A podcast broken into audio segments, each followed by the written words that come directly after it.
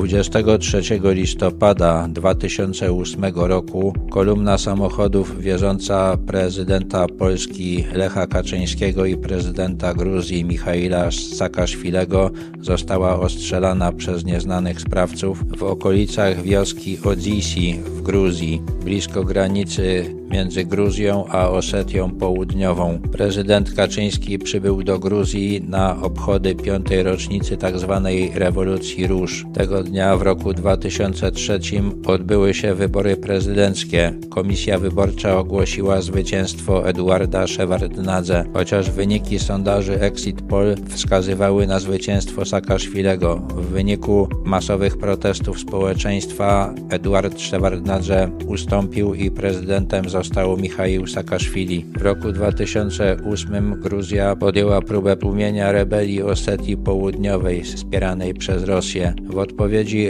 Rosja rozpoczęła atak na Gruzję. Wskutek wizyty kilku prezydentów państw europejskich na czele z Lechem Kaczyńskim armia rosyjska zmuszona była zatrzymać się. 23 listopada 2008 roku prezydenci jechali odwiedzić obóz uchodźców z Osetii Południowej znajdujący się we wsi Metechi. Według planu pokojowego prezydenta Francji Nicolasa Sarkozy'ego wojska rosyjskie miały się już dawno wycofać z tamtego rejonu. W rzeczywistości jednak wiadomo było, że w dalszym ciągu tam są i to najprawdopodobniej Rosjanie ostrzelali prezydenckie samochody. Działo się to już po zmroku i prawdopodobnie dlatego nikomu nic się nie stało. O incydencie tym jednak wspomniały wszystkie wielkie stacje telewizyjne i agencje prasowe. Pokazał on, że Rosjanie zupełnie ignorują tworzone na Zachodzie plany pokojowe i na terenie tzw. bliskiej zagranicy robią, co uważają za stosowne. W Polsce incydent ten skomentował Bronisław Komorowski, wówczas marszałek Sejmu, słowami: jaki prezydent, taki zamach.